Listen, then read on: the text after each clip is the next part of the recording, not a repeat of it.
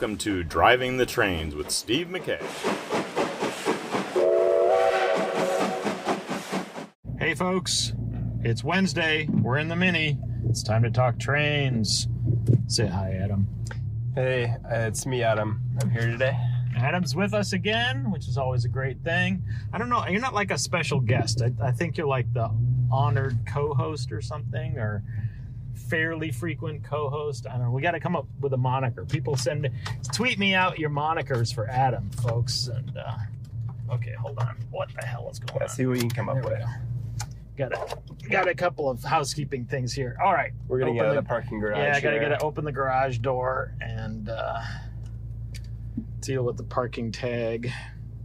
All right, a uh, couple couple notes. Um, first of all, I hope everybody enjoyed uh, my conversation with Jeremiah on the last podcast. Uh, I always enjoy talking trains with him, and uh, I hope you enjoyed listening to us chatter on. Um, uh, Adam, pop quiz.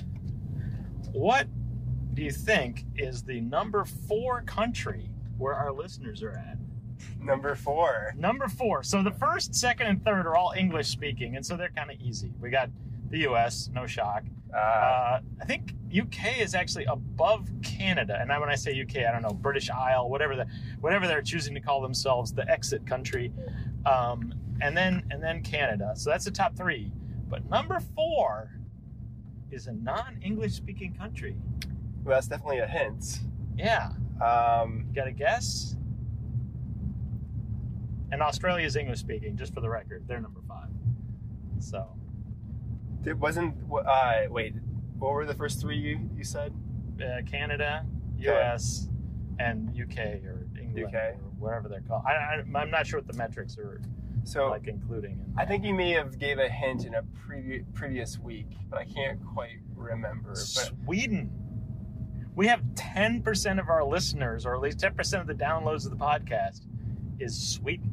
wow, So and then they have multiple languages. Well, yeah, I guess so. I don't. Well, Yeah. who knows? Who knows? They don't. The English is not the first one. That's the thing that I know.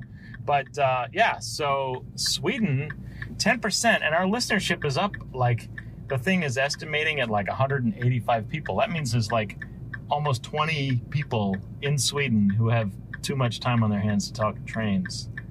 And but I'm hoping there's like is, is there some con in Sweden? There should be like some 18xx con. We should they should if you're in Sweden, you got to tweet at us and let us know when we can come play train games with you. And and by the way, I'm not coming there from like September 15th through like April 30th. Like there's no way in hell I'm going to Sweden. I used to live in Minnesota. That's cold enough. we got another Caltrain showing today. Yeah, we here got in the car. Caltrain. Yeah, we got the we got the theme going. Yeah. It's always, always nice to have the trains go by. I've been wanting to go to Sweden, so Yeah. maybe that could be the thing that Yeah. puts over the edge Yeah. for the place I pick. Yeah, my next would- vacation. That'd be good. That'd be good. Uh, let's see. Other programming notes. Um, it's Valentine's Day weekend coming up in the U.S., which means you may not be listening to this podcast anytime soon because I got a few activities uh, going to the theater and going to the roller derby with the sweetheart. So you know, a little little bit of both ends of culture there. Um, so not a lot of train gaming. Um, let's see what else. Okay, uh, you may notice I'm stalling. Do you know why I'm stalling, Adam? Uh, is it because you're uncomfortable with this current topic? I am uncomfortable with the current topic. How did Adam know? so we put the poll up on the tweeters, and um, the I got 40 people to reply to the Twitter thing. So I think that's pretty good. And um, like 43, 46 percent of them were like 1817, which I knew that was going to happen before I put the poll up. Like 1817 gets a lot of like I think there's a lot of mystique around it because it's a big game, so maybe not a lot of people own it. And know, it's kind it's kind of expensive, but it's getting the reprint, and everybody's heard of like it's this Grail type 18xx game, and I suck at this game. I suck at this game so bad, and so yeah. But fortunately, Adam, as usual, does not suck at this game, so we actually can have an intelligent conversation, or at least Adam, listen to him. Don't listen to me, folks. Um, Well, I wouldn't say this is one of my top games, but it's one of my favorite games. Oh, I, I, I don't think we play this game often enough for for us to have it be a top game. Like, because if we go and play with like the other Mr. Anderson, you know, Yeah. we're, we're all probably getting our asses handed to us. Uh, we got a buddy, Simon. Simon, um, Simon wins this game against us with like zero effort. That's Yeah. probably the most annoying thing. Like, you'll play the game with Simon and you'll be like, why isn't Simon doing anything? And then the end tallies up and he's beat you by like 30%. It's, it's just, yeah, it's, it is what it is, folks. But, um, anyway, um, just a couple programming notes on this. So, um, I went up to BGG to look for a map to print out so we'd have a reference. I found one, so we've got that. But I also found that there's a strategy guide up there. It's like a 25 page strategy guide. Um, in the doc, it says it was written by Oddman, but it was uploaded by someone named Odd Void, or at least that's their BGG ID. And that person's name is something I'm not even going to attempt to pronounce when you look at their profile. So, anyway, Odd Man, Odd Void, Odd whoever. Um, you, know, maybe I took a look at it. It looked fairly good. I didn't have time to read through it. So, if you listen to the podcast, you want to know more, maybe that maybe Odd Man knows more than we do, and go check that out. Um, wow, traffic is non-existent today. Um, we're like almost on the bridge already, and that was even with the train delay. Um, okay, we play the game typically four or five players, every once in a while six, never Mhm. three. So our anything you listened to here today has nothing to do with a three-player game and has a lot more to do with a four or five-player game, maybe something to do with a six-player game. We also play with 10 shorts. We never play with five, much to my consternation, because I don't know how to defend against 10 shorts well. Um, and um, we typically allow overpaying of the um, privates. Um, in practice, that means someone might overpay on Pittsburgh. Rarely does anybody. I guess we've seen Andy overpay on the token. I think I've seen him overpay on that one. But yeah, I we've only seen him pay face value for the extra token. Yeah. I think I played one game. Anyway, He and- might- he yeah, might have some- overpaid one yeah, time. Maybe overpaid one time on the token, but typically no one overpays on anything Wait. other than Pittsburgh. When it comes to overpaying, I'm I'm usually the one that proposes that we we do it, and then Well, you Um, Talbot too. Well, you don't play as much Oh. with Talbot, but Talbot's always you got to overpay. Otherwise, he just buys Pittsburgh for forty dollars if, Yes, if so- he's got priorities. That's usually why you would play with this ruling. Is if you don't play with it, first it's generally considered for the whoever gets first player to just buy Pittsburgh at face value. yeah, yeah, And uh, by overbidding, it sort of makes it uh, more of a game on like who's going to get it at, at what price. You might still even get it at forty dollars, but it just comes out later or something. yeah, yeah. So, so all right, let's let's get into it here. Um, open private auction strategies. That's where we're going to start at. By the way, we get this massive agenda. Uh, traffic appears to be light, um, but so I don't think we're going to get through it all. We'll probably have a part two podcast um, on this one. So anyway, if, if you're like, oh man, I can't wait till they, they get- to the late game, may not happen, folks. Anyway, um, opening private auction strategies. We kind of briefly touched on Pittsburgh. Let's just continue on Pittsburgh. Adam, like, okay, most people think it's worth paying at least 45 for it. Um, Yeah. What's your thoughts on Pittsburgh? Do you go for Pittsburgh?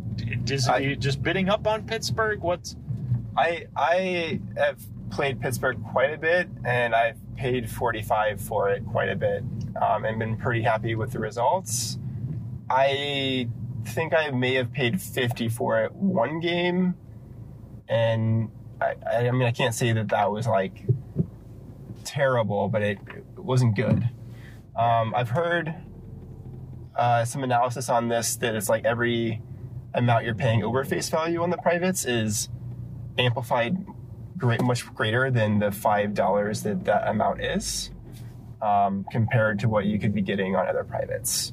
yeah? I mean, the and and sort of just kind of as a general like private auction type thing on this. I mean, one of the big advantages that you're trying to get out of that private auction is an increase in seed money, the ability to bid higher on on your opening companies, and and so you you you know you're you're doubly hurting yourself by by going over on the Pittsburgh, um, and it's probably why it was in the original rules. Um, but you know, Pittsburgh is that rare exception. Now, one of the interesting things is, would you ever overpay for Pittsburgh and then not lay the tile? No, I, I would never do that. Okay, so so that's an important thing to understand, folks. Is like just because you got the Pittsburgh private doesn't mean you're going to get to lay that tile or want to lay that tile if you don't get Pittsburgh, right? If you if you you you get Pittsburgh Steel Mill as the private, but if you don't get the map location, you know, so you have to be prepared that if they're bidding you up to 45 or 50, if you really want to go to 50, you are now in the position where they are going to, your opponents are going to know Pittsburgh is a must for you. You have to win that. And so make sure Yep. you plan for that. Make sure you understand that, that those two are not necessarily connected. Um, now, I- Usually it would be a mistake to take Pittsburgh if you don't have it, but letting someone take Pittsburgh at like a really low price and letting them open like three companies and and not two, um, that's also a mistake Yeah. probably. So Yeah, and I, I've played a game um, with uh, you know Jonathan, then and not Jonathan Anderson, the other Jonathan, and he was like, "Oh, I got the Pittsburgh thing, and now I'm the first location I'm going to bid on is Charleston, and I'm going to get Charleston and Pittsburgh," and and he bid up on Charleston, and it was like, "Oh, you bid up on Charleston." well, we're just going to screw you on Pittsburgh. We're going to, you know, we're going to not give you Pittsburgh, and Pittsburgh isn't going to get laid, which is also going to make Charleston suck. And he was like, but wait a minute, guys, we all want Pittsburgh to be there. And we were like, not as much as you do. and so, so, you know, don't get greedy, folks. Don't, don't think, you know, you can get some of the better locations on the map and wait for Pittsburgh to go later um, yeah, it may be worth denying you that. It's like, aha, you paid 45 for Pittsburgh and you're not going to lay the tile. So, um, anyway, just something to keep in, in mind when, when you're dealing with Pittsburgh. Any any other thoughts on Pittsburgh or should we move on? Uh, one of the the things I found from playing with um, the Seattle group the first time was that Pittsburgh is is a private, similar to other games. Like it's it's pretty like obvious in hindsight, but I didn't realize it when I was first playing 17. That the company, you don't have to put the Pittsburgh private on the company in Pittsburgh. You can put it um, in a different company. And actually, a lot of times you want to to do this. And the opener looks something like uh, some company that doesn't really need um, a lot of track lays, so they can forego its track lay near its home, like maybe South New York or somewhere else. Yeah. Um, it spends its track lay um, laying the Pittsburgh tile, and then the Pittsburgh company runs later and lays the mountain tiles and stuff around it, so you can set up Right. um, a bigger opening sooner. and and I've seen I've seen them uh, do that where they'll like, you know, the Philadelphia company will have the Pittsburgh tile, it'll lay the Pittsburgh tile, and then the actual company that's in Pittsburgh gets to lay two track tiles with coal tokens on them in that first run, you know. Yep. And so yeah, that's that is an interesting strategy play um, with the Pittsburgh miner. It does take some um, like arranging your companies to run in the right order, and doing it wrong is really going to affect your outcome. Yes, yes. Do it right, folks. Don't don't just think, oh, I've heard about the strategy. I'm gonna I'm gonna yeah mess around. No, Yeah. Think of think it through. All right, let's move on from Pittsburgh because we could probably talk another 20 minutes on Pittsburgh if we really had to.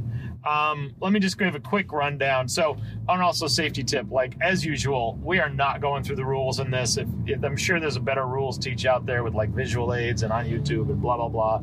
Um, and so, you know, if you don't know what the hell we're talking about, don't expect to know anymore anytime soon. Um, so, okay, there's a there's a basically like several categories of privates. There's the coal companies. They give you one, two, or three uh, coal tokens, um, and those can be laid on mountains that are adjacent to a city or off board. Important safety tip, or off board, um, and uh, the tile has to be able to connect directly to a city or that off board. Um, now, it doesn't have to connect immediately right then and there, but it has to basically be pointed in so when the city upgrades, it will eventually be able to be connected. Um, I s- messed this rule up a lot because my dream was always to do Pittsburgh to Scranton with, with cool, Yeah, and then someone has to tell me that I can't have my dream. yeah, you cannot have your dream because there's at least one mountain tile out there that you cannot lay that coal token into. Yeah. Um, and so, and then the other category is the bridge companies. Um, there's just two bridge companies, right? There's one with one bridge token, one with 2 Mhm. um, and the bridges can be laid down in the Netherlands there, um, and and also they give you they give you a discount on the uh, The river. river tiles. Yep. Um, there's mail contracts, big, medium, small. They just funnel money into your company, um, which is great because you're going to have to pay for loans somehow. Um, in early part of the game, those can really be super handy, and even late part of the game. Um, The safety tip on those is that you have to have a train to get the mail money. So you don't get it in your first OR, which um, guy messed up a, a par price on a company Yeah. with that ruling before. Yeah. Um, and then we've got the mountain engineers. The mountain engineers make it cheaper to lay in mountains, and if you combine them with a coal, can make it so that you can get paid to lay in the mountains. Um, and then the extra token, which gives your company one extra token. All right, so those are the generics. Um, I'm going to quickly categorize those. So one of the things that you have to think about with these companies is there are there's basically two categories. There are and and in one category is the extra token and the mountain engineers, which those two will only benefit. Oh, and the mail contracts. Sorry, those three will only benefit you. There is zero benefit to the other companies in the game, other players in the game. You get all the cash, you get all the benefits, and those only benefit you. Whereas the coal companies, the bridge companies, and Pittsburgh are in the other other category. Yeah, you get to decide where to lay those things, but you're not the only one getting the benefit of those things. And so when you're when you're I'm not saying those are less valuable, but when you're factoring in how much you pay for these things and and you know which companies these are going to be valuable in, you know, you have to factor in the fact that everybody gets a benefit, possibly. I mean, not everybody, but se- several people are going to get benefits, and so that's that's kind of like one of the safety tips on these privates, um, and and just just keep that in mind. Let's start with the coal companies. Adam, your thoughts on the on the coal companies? Uh, the the single coal and the double coal are, in my opinion, better to get.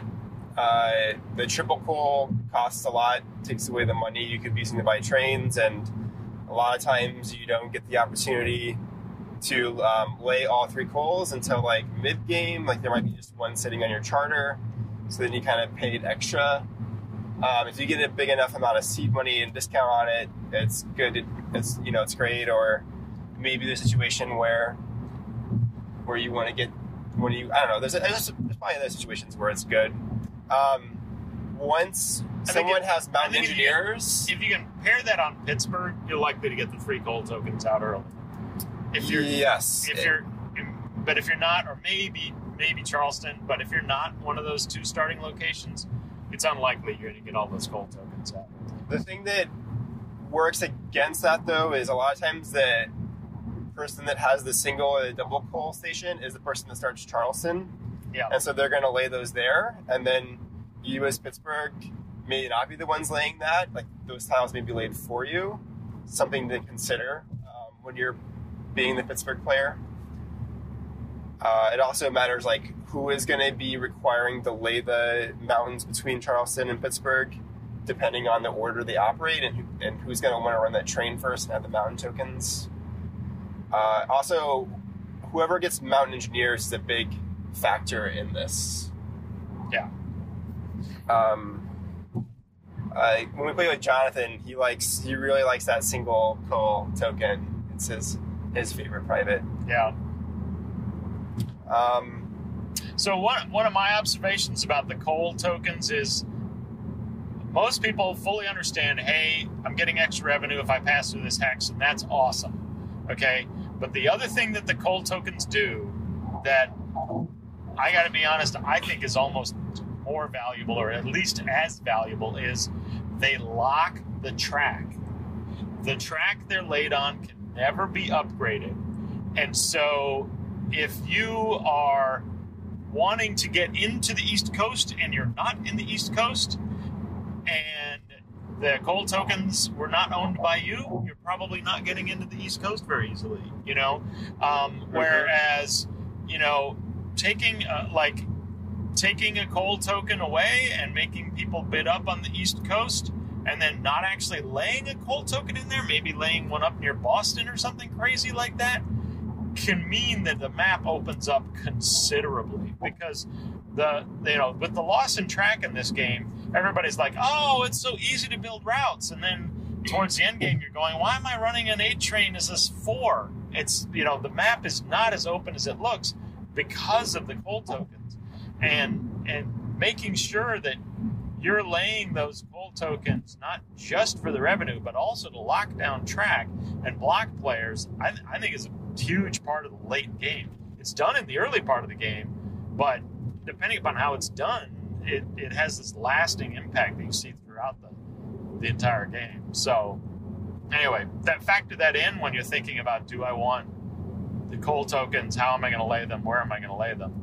Um, especially, especially if the, you can build this triangle that just kills that city. What the hell is that city down there again? Oh, Black Black Blacksburg. Yeah, Blacksburg. I mean, Blacksburg can have can have coal uh, mines laid around it, so this it doesn't get out. It like can only go east, you know, and uh, so Yeah, I mean that's it's really bad. it's for, it's bad to begin with, and it's really bad if that happens to it. so a lot of times Charleston's tokened out really fast, so Blacksburg yeah, is not a, a place you want to be yeah. um, right. in the game. All right, let's um, talk about bridge companies briefly. Um, Adam, how much do you hate the bridge companies? Oh, a lot. Yeah.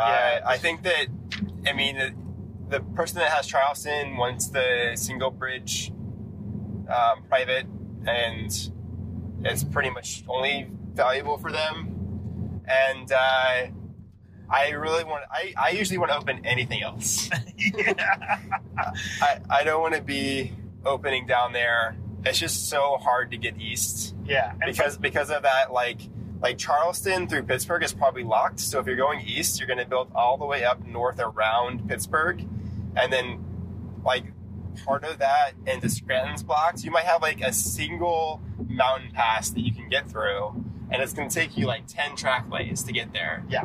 and it's just not going to happen without you merging into something better yeah. So or buying tokens through an acquisition. Yeah. So, I, for the record, I did not ask Adam his opinion on these companies before the podcast. I I have played with Adam.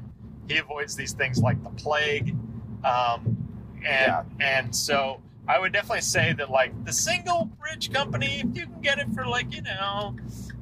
Maybe you know sixty, you know sixty percent of face value, or whatever, you know thirty bucks or whatever it is. Maybe you know it's a little extra money for your for your uh, starting your companies.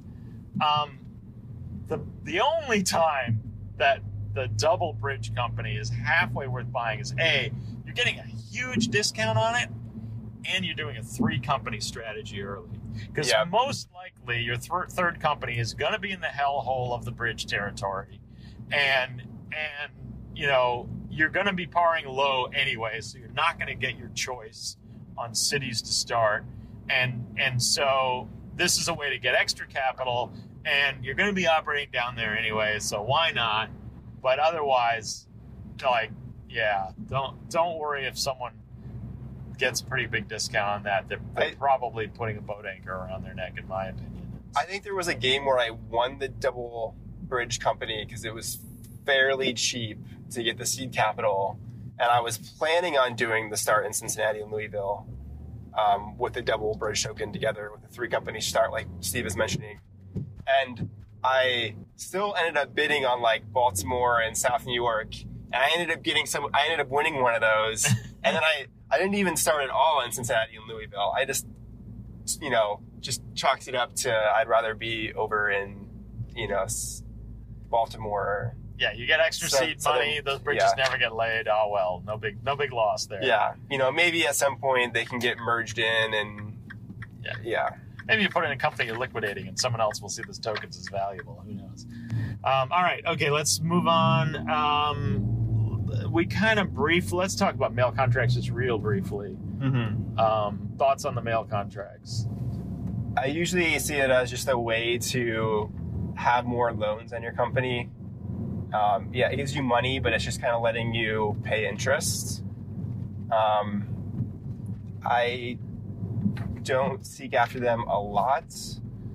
if I'm not, if I know I'm not going to be opening like Pittsburgh or Charleston, I'm not getting the coal tokens. That I'm more interested in the mail contracts. Yeah, I, I would say in our group, the mail contracts are fairly highly valued. Like, Yeah. I don't see them getting bigger than a fifteen dollar discount, even on the biggest one.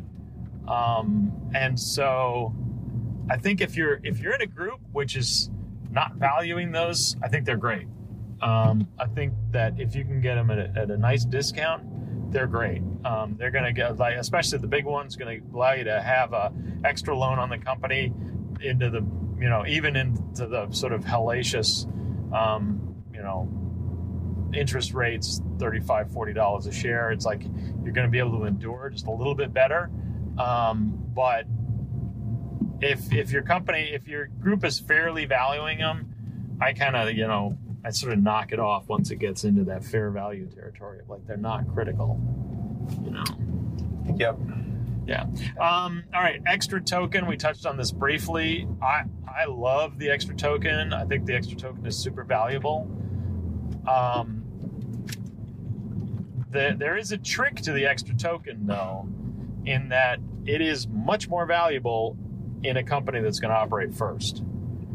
If if you if you put it in a company that's going to operate low in the totem pole, what you're saying is that that three train is somehow going to break in the second OR set, not set, but second OR, first OR set, second OR, and you're hoping to lay that token, you know, because the the three train broke. So if you're in a game and you're like you've got a strategy to somehow get the three train to break in the first half of the um, second OR before your company with the extra token happens, then you're going to be able to lay that token before anybody thinks to grow their company to a five share company and have tokens. You know, free reign on the board. Um, but most likely, the three train isn't going to reliably break in that OR set, and and you're going to want that extra token to be happening at the top of the order uh, in that um, in that second OR set in the, the OR 2.1 or whatever you want to call it 2.a um, so that so that you're not competing or you can compete with companies that grew to five shares so that they would be able to token Pittsburgh or someplace like that. Um, Yeah, P- Pittsburgh is the most valuable place for that extra token. Um, You know, maybe like Baltimore is another great place for it, or um, somehow maybe it's Charleston. If you're the Pittsburgh player with it, it's unlikely. yeah. Uh, if you're playing a three company strat, then you're probably parring them all low and running late in the operating order, and then you have three companies that are running close to each other that you can try to work with to make the three train happen, assuming that the other players gobbled up the two pluses by then. So you might have the the um, the ordering and, and the actions to make it happen, and the payouts to make it happen with a bunch of two trains Yeah. and and that way you can kind of arrange it. But you're really planning early for something that's pretty far away, trying to land that um, Yeah. to make it all work out for you. Yeah.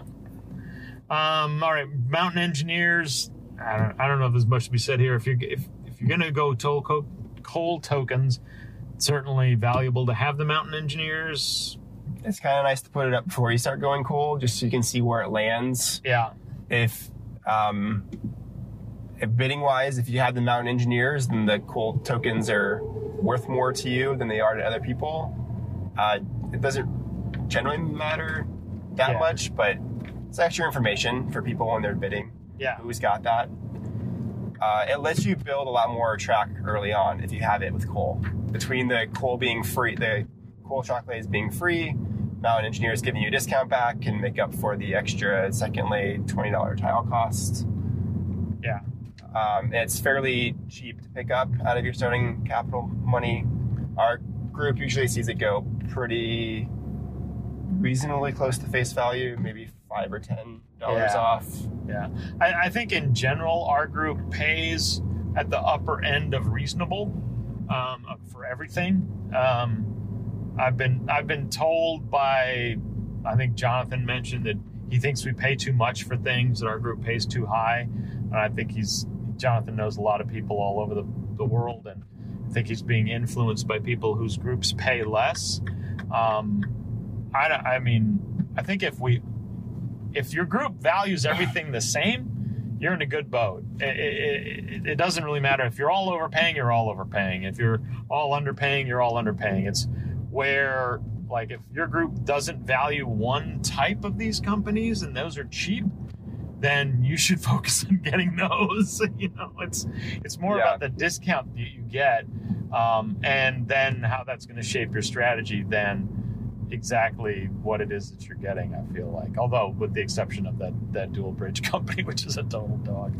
Um, all right, let's. Um, we're like already in Berkeley, people. This is crazy fast. We're only 30 minutes in. Yeah, Um, and we're we got so much more. Yeah, we, we're like we're, We're- almost to an OR. we, we described the Oh, privates no, of this game. That's right. We haven't even gotten to the first stock round, right? Yeah, Okay, yeah. so yeah, this is this is uh yeah. All right, so let's get out of the privates. Let's get to the um the the the uh the, the first stock round. Um Yeah. all right, talk to me first about what value, if any, you place on trying to get priority in this game. Uh, I and the more I played this game, the more I'm valuing trying to get priority. And uh, one way you can game the private auction to kind of rearrange you getting priority is once you're happy with your privates, you can start passing in the private auction, and that'll help you be more likely to be in the top end of the priority queue. Though you're bidding on starting companies in the first stock round, so you would think that the priority is less important. Yeah. However, by being priority, you have more influence on which things get bid on in what order. And the way that plays out can have a big effect on what position you end up taking. Yeah, I, I, I, it's interesting to me because you would think that, like, you know, hey, you're going to be able to bid on a, a place, and it doesn't matter who puts the place up all that much. But the more I play this game, the more I realize that there are. It's not so much that you want to win the early bids, but it's that you want to get the information out there about who's playing where, right? Yeah. you know and and and what are they valuing things at i mean so you know one of one of the things i'm notorious for is i kind of hate private auctions and i I just want to start playing the damn game, and so I do maneuvers that aren't necessarily helpful to me, but they Yes, sh- they shorten the process, right? You know, so I'll rip in 1830 when all I'm buying is you know a couple of like nothing, you know. Um, but in in this game, um, one of the things that I do is, you know, is I do force like, okay, Mr. Pittsburgh, it's time to put up and shut up. You got the steel mill, you better bid on the damn thing. And and you know, um, uh, let's see who's getting Baltimore. Let's see who's getting. You know, don't I don't want to wait around to see what people are valuing Charleston at. If people are undervaluing Charleston, I'm going to win that bid, right? And I want to do it when I have all my money. So, um, you know, I don't want Charleston to go in some late round when, eh, you know, there's one player who hasn't bought anything yet, so they can get it at their the price of their choosing. Yeah. Um, Going back to my early example, it's like I had that game where I thought I was going to be Louisville um, and Cincinnati and then something else for the third company. But I want to make sure that every better spot is taken for a reasonable price before I open that at the lowest possible price. yeah. I mean, if Um, someone gives you South New York at 110 bucks, you're going to Yeah. take it at Oh, 110 yeah. bucks. Oh, know? yeah, that's great. Yeah, yeah. All right. So okay. So priority does matter matter a little bit. Pass if you know if you get your your your companies out of the way early, your your privates out of the way early. Um, pass a few times. Try to get yourself to the top or closer to the top of the order. So I like that. Um, All right. Um, tell me about how many companies you typically choose. And again, folks, four, or five player games, sometimes six, not three. So, how many companies do you usually? I usually do two. Um, I think that that is. I've been doing it as a safer play as I try to learn this game and do well in it before I really start doing riskier strats. Like three with a bunch of loans a more like highly levered strat. Um, two is usually there's you know you have a better pick on what you get with two because you'll be spending more money for each of them. Uh, and then I've almost always seen one company starts in 1817 as being a mistake. Uh, Were you there that game? Simon won. Did he? So well, okay, Simon so, could pull it off. If so yeah, so so. Simon first bid out of the chute, two hundred and sixty dollars, a six player game, like two hundred and every penny he had, Charleston, and I think I could have outbid him, but I was like, well, that that doesn't look like you know, and I don't think I had coal companies either. So he had he had like the coal company, and so he immediately bids builds. He he says, "Screw Pittsburgh. I'm building south. He's got coal companies. He lays coal south, and so he's running two routes south to that off board. I forget which one it is. What is it? That one? Who knows? Anyway, Atlanta. Atlanta, yeah. So the Atlanta off board. He's going two two routes down there, and uh, he does manage to pull off the token in in Pittsburgh. He like we go to green, and he gets the token. I'm guessing he had the extra token private. 'cause I think maybe, but no, he I think he grew to five. oh, okay. Um, and and um, and proceeded to half pay the entire game and crush us all. Andy was close. He, he would, Andy probably would have won, except he had three shorts outstanding that ended at six hundred dollars, and he couldn't close them. He'd never experienced he'd never experienced that before, or maybe it wasn't three, but it was it was a couple.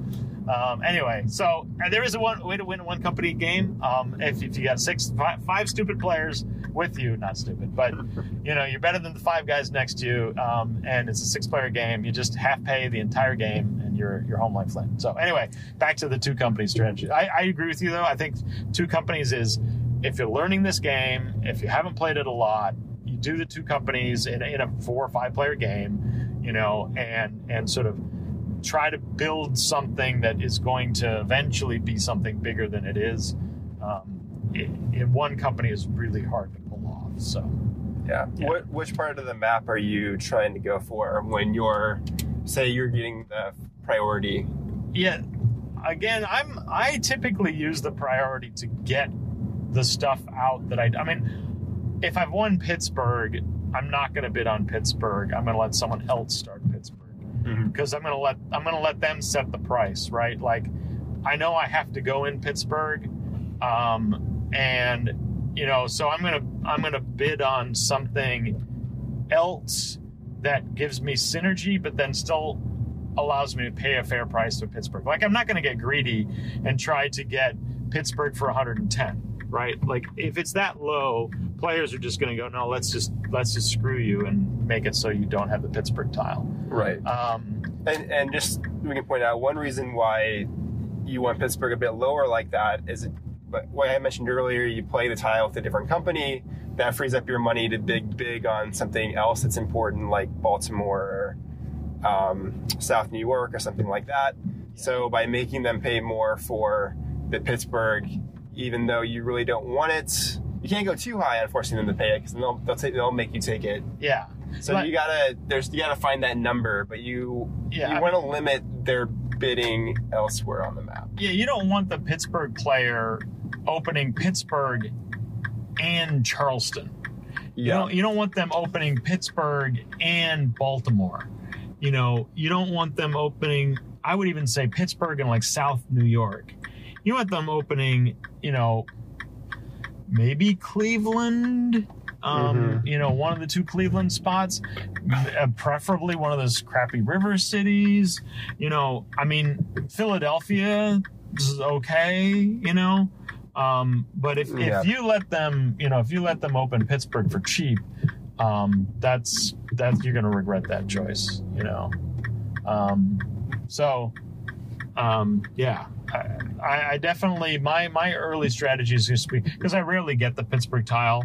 Um, I mean, in our group, it's like typically the person who gets priority says forty dollars for Pittsburgh. We go around and see if anyone's willing to pay forty five that day. If they are, they get it, and otherwise the first the player with priorities. I mean, that's that's Yep. kind of how that that works. And and since Pittsburgh is so pivotal in this game, um, you know, uh, yeah, you, you got to figure that one out. Um, I do I do like to try to get, um, and I've been able to get for fairly reasonable price the South New York. Um, because it can only run one train, it's not well loved at the beginning of the game. Um, but you know, I like to build to the middle um, of the game, and and I'm willing to put up with the low payouts that that spot gives me, um, especially if you're playing on a day when people aren't valuing South New York. You probably can get it reasonably cheap and still win Baltimore, and that's a great combo. I, I think it's a great combo. Um, I mean, that's it's a great combo for that. You know, like a mid-game merge, you're going to be really happy with that. Or even if you want to just run two separate companies, grow them up separately, merge them up later. Um, I like that combo too. What do you think of Cleveland?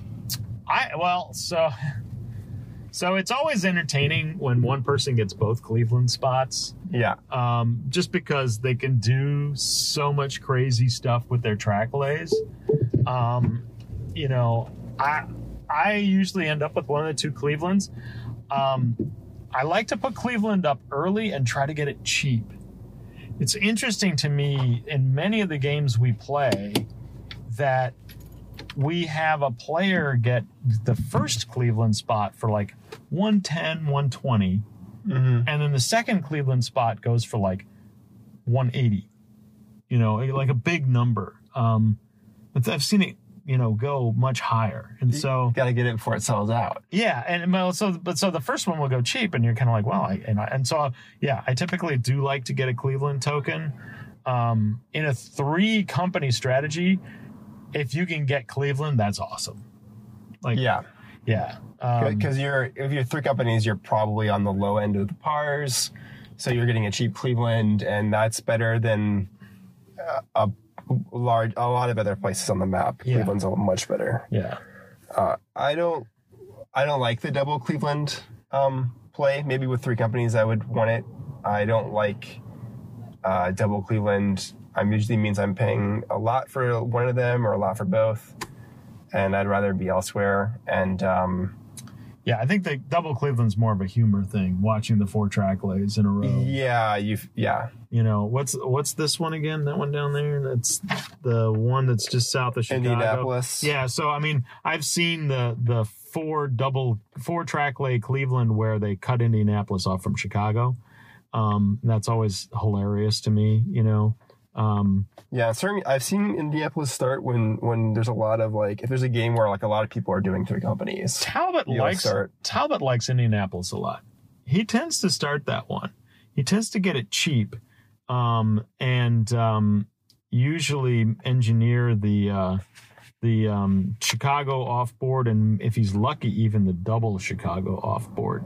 Um, if there's not a double Cleveland start, and he's a you know goes before the Cleveland players, he can he can um, get you know maybe cut them off or at least ensure that he gets one run up there. Um, Yeah, if he pars first, then there's only a single Cleveland. He's got it for sure. Yeah. and then yeah, otherwise, yeah, yeah, there, there can be some tension over there on getting to Chicago early. yeah.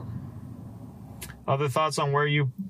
Uh, just for the record, guys. I mean, we tend to ignore uh, Boston, anything north of New York, unless it's like a, you know, kind of a strange start.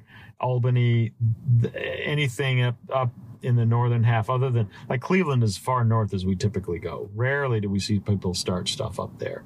That's more for the second round of company starts. Yeah, you might see like an early Albany. Um, I think it's actually pretty good early.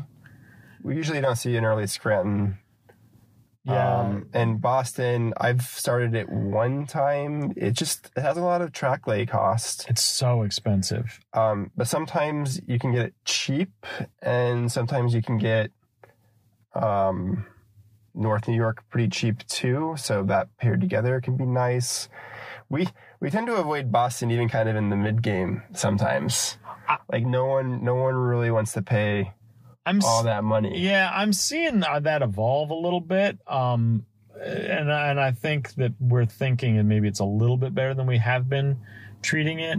Especially if you are that guy with the three mountains and you have a coal still to lay, you can lay it up there, um, maybe, and you know, out, out- coming out of Boston um, towards Albany or something, or or Scranton, around Scranton. So, but yeah, we generally avoid that. We avoid Richmond, Blacksburg.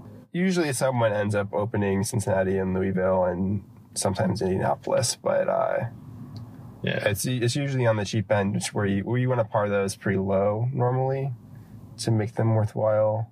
Um, Philadelphia is always an interesting how that plays out. Who opens that? If the Pittsburgh player opens it, they might not point to Baltimore and New York City, but maybe they will. Yeah. Yeah. Yeah. I mean, so, you know, whatever companies you're starting at, you do need to really pay attention to where they need to be in the operating order to get the track lays they want. You know, if you have a Baltimore, eh, like if if you get Philadelphia, but Baltimore goes before you and the Pittsburgh player isn't cooperating, where are you going? You know, like you're going to go to Scranton? Like Yep. You got into Scranton. Good luck. You know, it's, and you, you're running one train to Scranton, you know. Meanwhile, the Baltimore player is running directly to New York, right? So, um, you know, just, just definitely as the early games and the early cities are coming out and taking shape, you know, pay attention to your par price so you know your operating order or the place that you're operating at because it really is going to matter. Um, and you have an option in this game which is which is fairly unique to 1817 where you can take loans during the stock round including the first stock round which means um, you can make slight, slight adjustments so you could par it in a certain way for the capital and then within reason on one company you could take out up to two loans to drop it one or two spots on the stock order. And then the order you do that can matter. And um, sometimes you're giving up priority sometimes you're not. If you if you get your companies open soon enough you might be able to arrange the loans just right before uh, someone else is done floating all their companies. Uh, so keep an eye out for that yeah. um, and thinking about your power price because you don't have to say i need this low price for the ordering and i'm just going to sit on the money you usually don't want to do that Yeah. No, you, game yeah. I mean, coming out of the, the first stock round with $5 in your pocket. Yeah. Okay, fine. Coming out with $35 in your pocket. I, I don't know what, like, what are you going to do with the $35? Like, it's not going to help you more yeah and this typically. this is a game where the money you're opening with is very like very tight that's really why you need the loans to make something with it Yeah. so not having that money on your charter is really going to hurt you in terms of like, like you might have been able to use that money didn't buy you a train but maybe you're just paying interest for one or two more ors where you can full pay instead of half pay for example Right. or maybe it gets you over the edge to like buying that three train in or2 Yeah.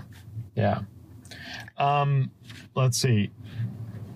Thoughts on anything you do that's vastly different four player versus five player? I think that so the starting capital. Just let's, let's talk about it real fast. In four player, you're starting with 315 before the privates. Five player, it's 252. Yeah. So five player is going to be much more difficult to get three companies going. That's um, you would need to get a lot of seed capital to afford to do that. Yeah. I mean, Um, you you, yeah. you you don't. I mean, the the the, what the minimum recommended money is fifty five per share, so one ten into the company, because that way you can start the company, fall back, and take two loans. You can do fifty because if you only taken one loan, if you're Yep. you know so but still you know that's 300 kind of the and i would say probably 320 is the bare minimum so 252 is you, they got to give you $70 of seed capital and if you get $70 of seed capital you're probably putting real capital in of almost nothing like you Yes. are probably heavily loaded on companies Oh, we should mention. We should talk about that real fast because Yeah. I, I I've been I've been in games where I did that, and I've seen games where other people do that where you get you want to get so many privates, and then you end up with only like $50 of actual cash for like putting into your companies and paying interest. Uh, it makes for some very tough decisions on which companies you can open, which privates you can put into companies, and also you you need to buy you can only buy trains with loans So you're gonna have lots of loans. Yeah, I, I'm I'm fairly risk adverse, not a big loan player. Um, I don't, you know, Talbot. When I play with him, we'll be in the mid game, and I look over at his three companies. He's got 27 loans between them, you know, that kind of thing. Um, I, I, you know, you look over at me, and it's like I got four, and I'm, I'm sweating like, oh my god, I got too many loans. um, you know, and so I would say when I first started playing this game, I always made sure that one of my companies could buy a train with cash. And I've kind of abandoned that rule, and my games have gone downhill. So maybe I should go back to that rule because, you know, having a hundred bucks on one of the two companies and a hundred bucks in cash to just buy a train outright, um, you know, I, I I think that's a, a safer strategy. It's definitely just makes your life a little bit easier.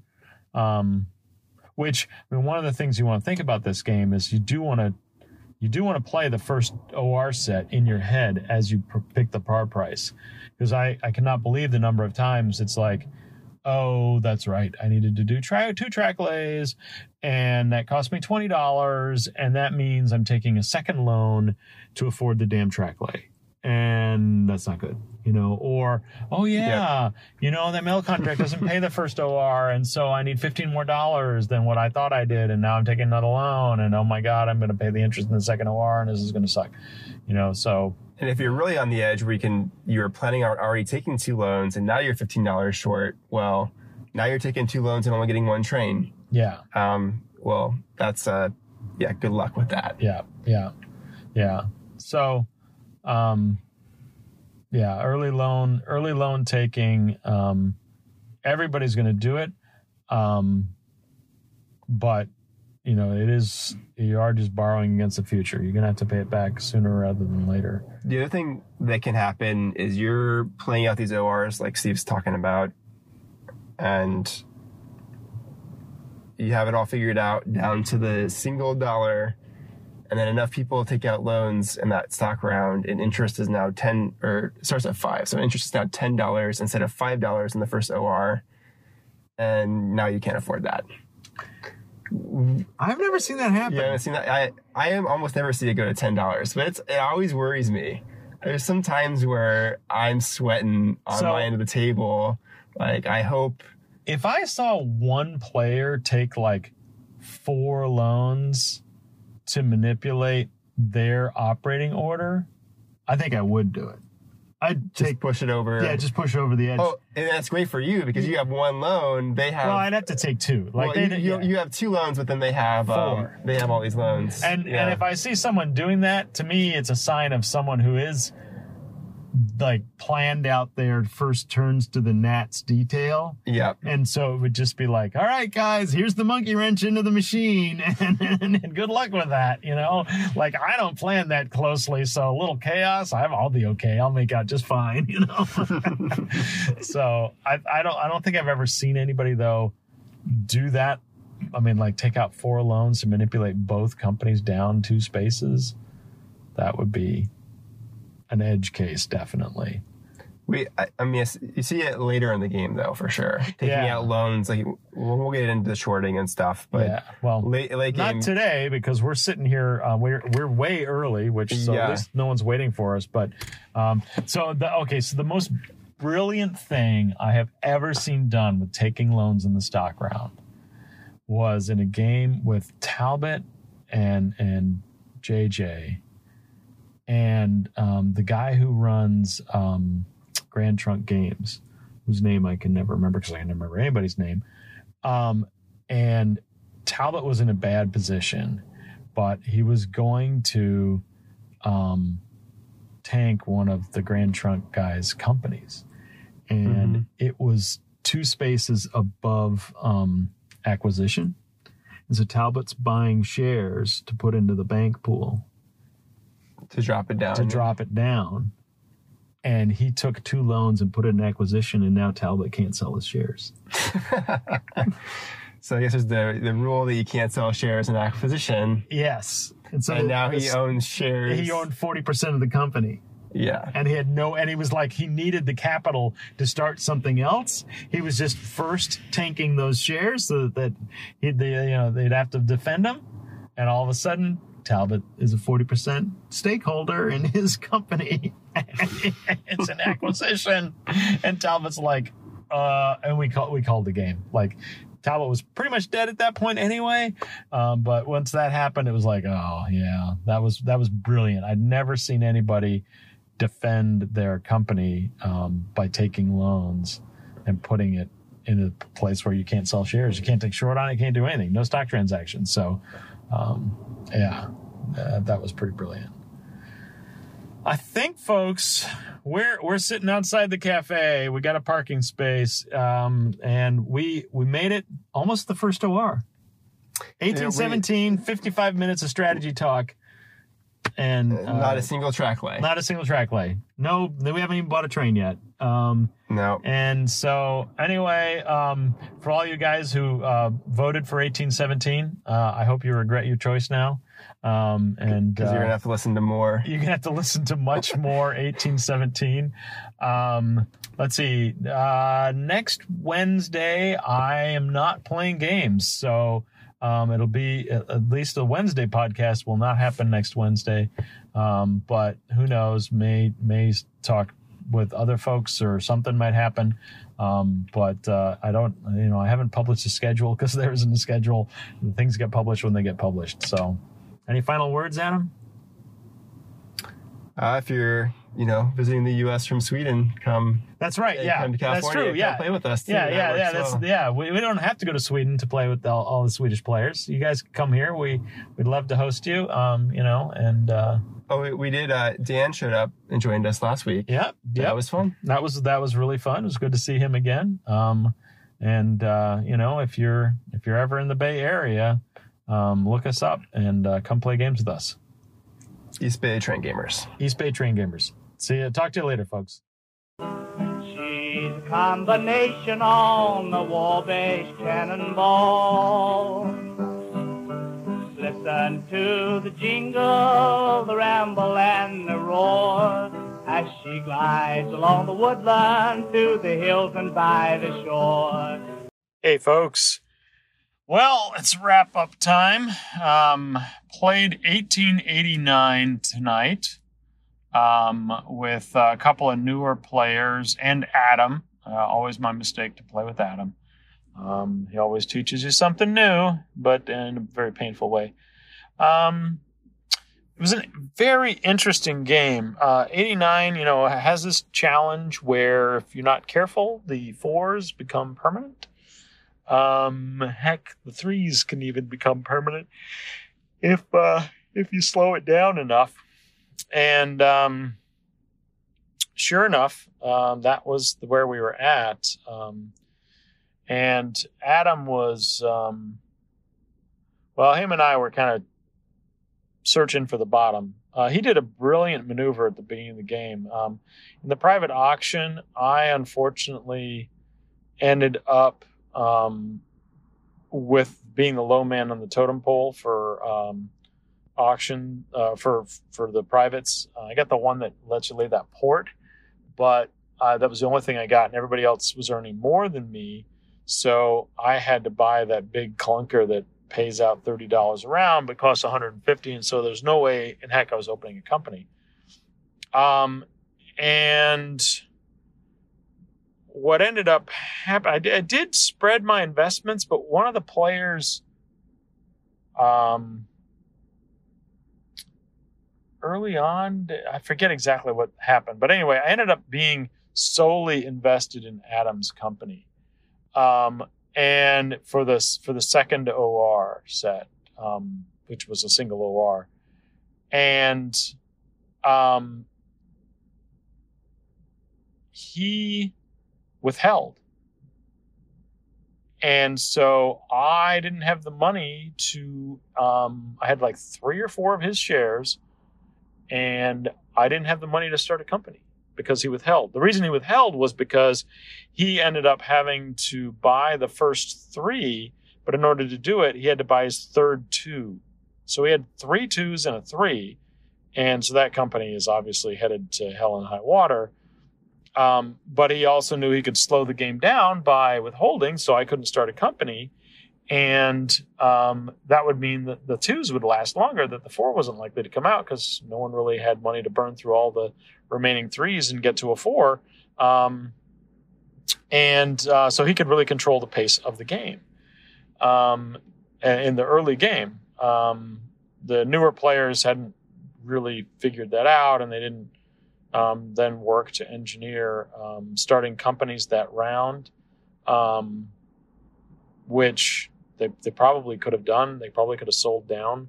Um, they, they, had, well, one player hadn't uh, rated his company by buying in the privates, but the other player had. And, you know, um, after you've rated that company, you know, someone steals it, eh, it may not be the worst thing in the world. So why not? Um, and so we had an early stall. Um, and then um, the only good thing that came out of that was that um, Adam was last in priority order for starting the next OR set or the next stock round.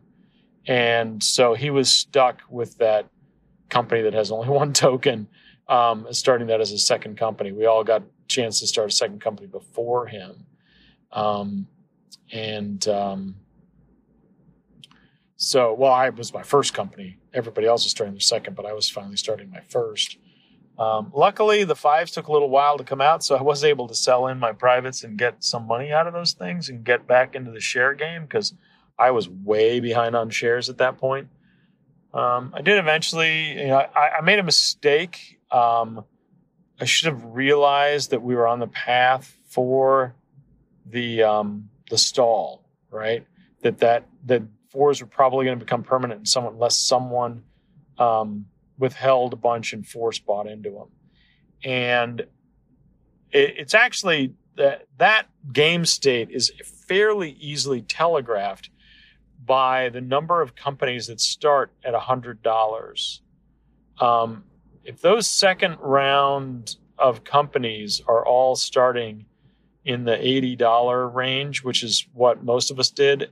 Adams bought the presidency at $100 of that crappy company, but he didn't start at that OR set. He started that stock round. He started at the next stock round. He didn't have enough money. He just wanted to reserve the presidency. And so, um, three companies started, but we were all at like 80 or $75. We didn't have the cash to start at 100. And that just means not enough money is entering the game to burn through the trains fast enough to um, to not have that late game stall. And I didn't recognize that. I don't play a lot of 89, um, and I don't think a lot about 89. Um, and so I only bought one three when I could have bought a three and a four. Um, and because uh, I was just going to wait it out and get to the five. But as it turned out, the five didn't come quickly. It just kind of we hung around um, on those fours and things, and so um, we had one player who was like, "The four is going to be permanent, and I'm going to buy three of them," and he did that.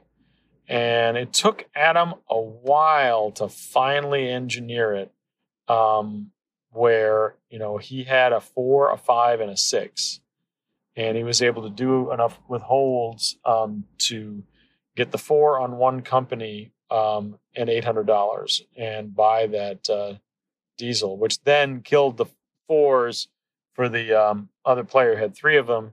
He, he Adam had to wait because he needed to make sure that the guy could buy two diesels out of pocket without going bankrupt, um, and he could. Um, of course, at that point, he was like five shares behind us. It didn't totally kill him. I mean, he wasn't, you know, I didn't end the game with less money than he started, but um, it, it pretty well killed him. Um, so yeah, real, real, uh, real interesting game uh, as always. Um, uh, especially when I play with Adam. It's funny since I've started doing the podcast. Um, I think a lot more about these games than I used to think about them. Um, and I reflect a lot more on what happens in them. I'm hoping it's making me a better player. Um, but uh, it's definitely making me think perhaps too much about these damn games. But um, you know, uh, it um, it was an interesting night.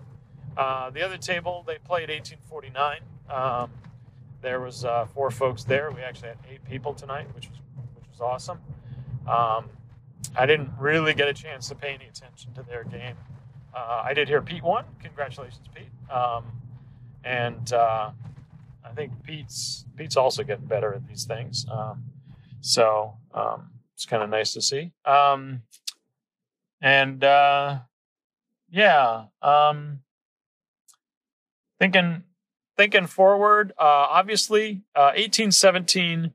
We we did almost an hour of strategy talk, and um, didn't even get to the landed track. Didn't even get to the first OR. Um, hopefully, that was not too much minutia. Um, especially if there's people out there listening it that don't own a copy of the game and can't like whip it out and understand what the hell we're talking about. Um, I think the upcoming all aboard print um, is going to make this a much more accessible game, and lots of people will get to try it out. Um, I'm not an 1817 hater. Um, just you know, I don't want anybody thinking that I because I have some somewhat negative comments about it or said I wasn't my favorite game or something like that. I forgot.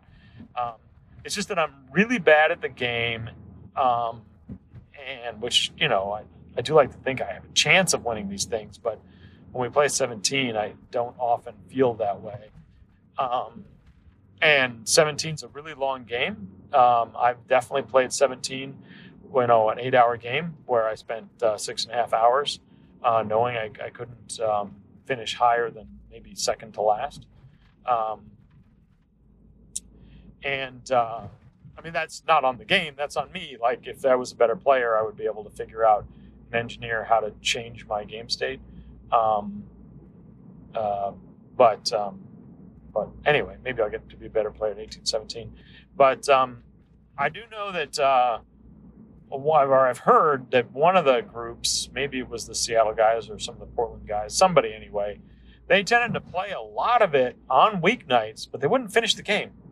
They would basically get to the fours and, and call it. Um, and so much of 1817 is played in the first third of the game um, that uh, I, I, think there there may be some merit to, to playing it that way. To just you know, I mean, you have to obviously have a group of friends that are interested in uh, wasting a lot of time and not knowing who's going to win a game.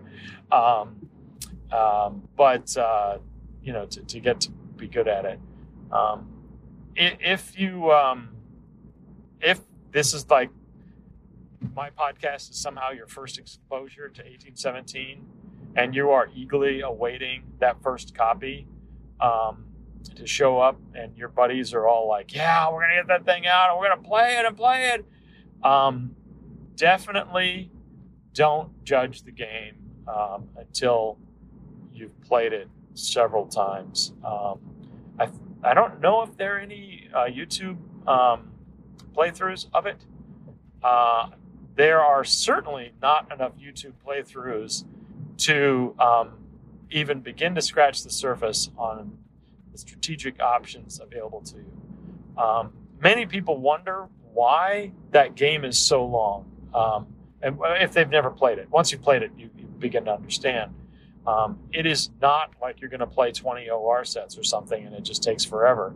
Um, in fact, mean, you may, it is probably seven, eight, maybe nine OR sets. Maybe not. I, I, I don't think about it. It's hard to it's hard to pay attention to how many OR sets happen in that game. So I, I have a feeling though it's more like seven or eight. And so you're thinking, okay, well, Steve, you play games that are six OR sets all the time, and those last four hours. How can a game that is only one or two OR sets longer take three times as long? Um, I've experienced uh, stock rounds in 1817 that last almost two hours. Um, part, and not all of that is someone sitting there with a brain freeze for 20 minutes. Um, it, it definitely does involve the brain freeze. The the um, if you if you have AP players who like when presented with many many many options are just going to sit there uh, and work churn through them and burn through them, um, get out the timers because the the strategic options available to you in a stock round because of shorting are myriad and multitude, and um, figuring out that puzzle and and knowing what is the right thing to do. Um, for someone like me, you know, I just feel my way through games. I don't think about these things too hard. Um, I, I, do stare at the board every once in a while, mainly with track lays, trying to figure out, okay, is there a better thing I can do here? But, um, you know, um, it, it, it's just there's so many options available to you, you know. And so if you've got an AP player, um, just be prepared for that. Um, you, you know, hopefully, you have an AP player that you have um, a great relationship with, and they know their AP, and everybody else knows their AP, and it's not like you know a negative thing to say. Look, you get analysis paralysis, and you take 30 minutes uh, sometimes, and you know this game will not end in one day if we allow you to do that every opportunity. And so, you know, let's limit you to only you know doing that once in the game. you know, you get you get a total of uh, 60 minutes of AP. You can burn them any way you want, um, and uh, once that six minutes is up, we'll put you on a five minute timer. And every minute you go over five minutes, um, you pay hundred dollars out of the bank. You know, something like that. I don't know, but um, but just be aware that uh, the strategic environment of 1817 is that large, and um, you know, hopefully, us talking about just the very opening in an hour explains that some. Um, we will definitely continue, and I'm I'm definitely going to um, widen the scope of people who I have talked to us about this. Talbot plays 17 really interestingly. I definitely want to get his opinion on some of this stuff. Um, and uh, I got another buddy um, who's on the forum some, uh, who's also a 17 um, aficionado that I want to get uh, his his take on things. And uh, so anyway, getting on the freeway. Uh, thanks a lot for listening. Really appreciate everybody, um, uh, and uh, have a great evening. Our eastern states are dandy, so the people always say. From New York to St. Louis and Chicago, by the way. From the hills of Minnesota where the rippling waters fall, no changes can be taken on that Wabash cannonball.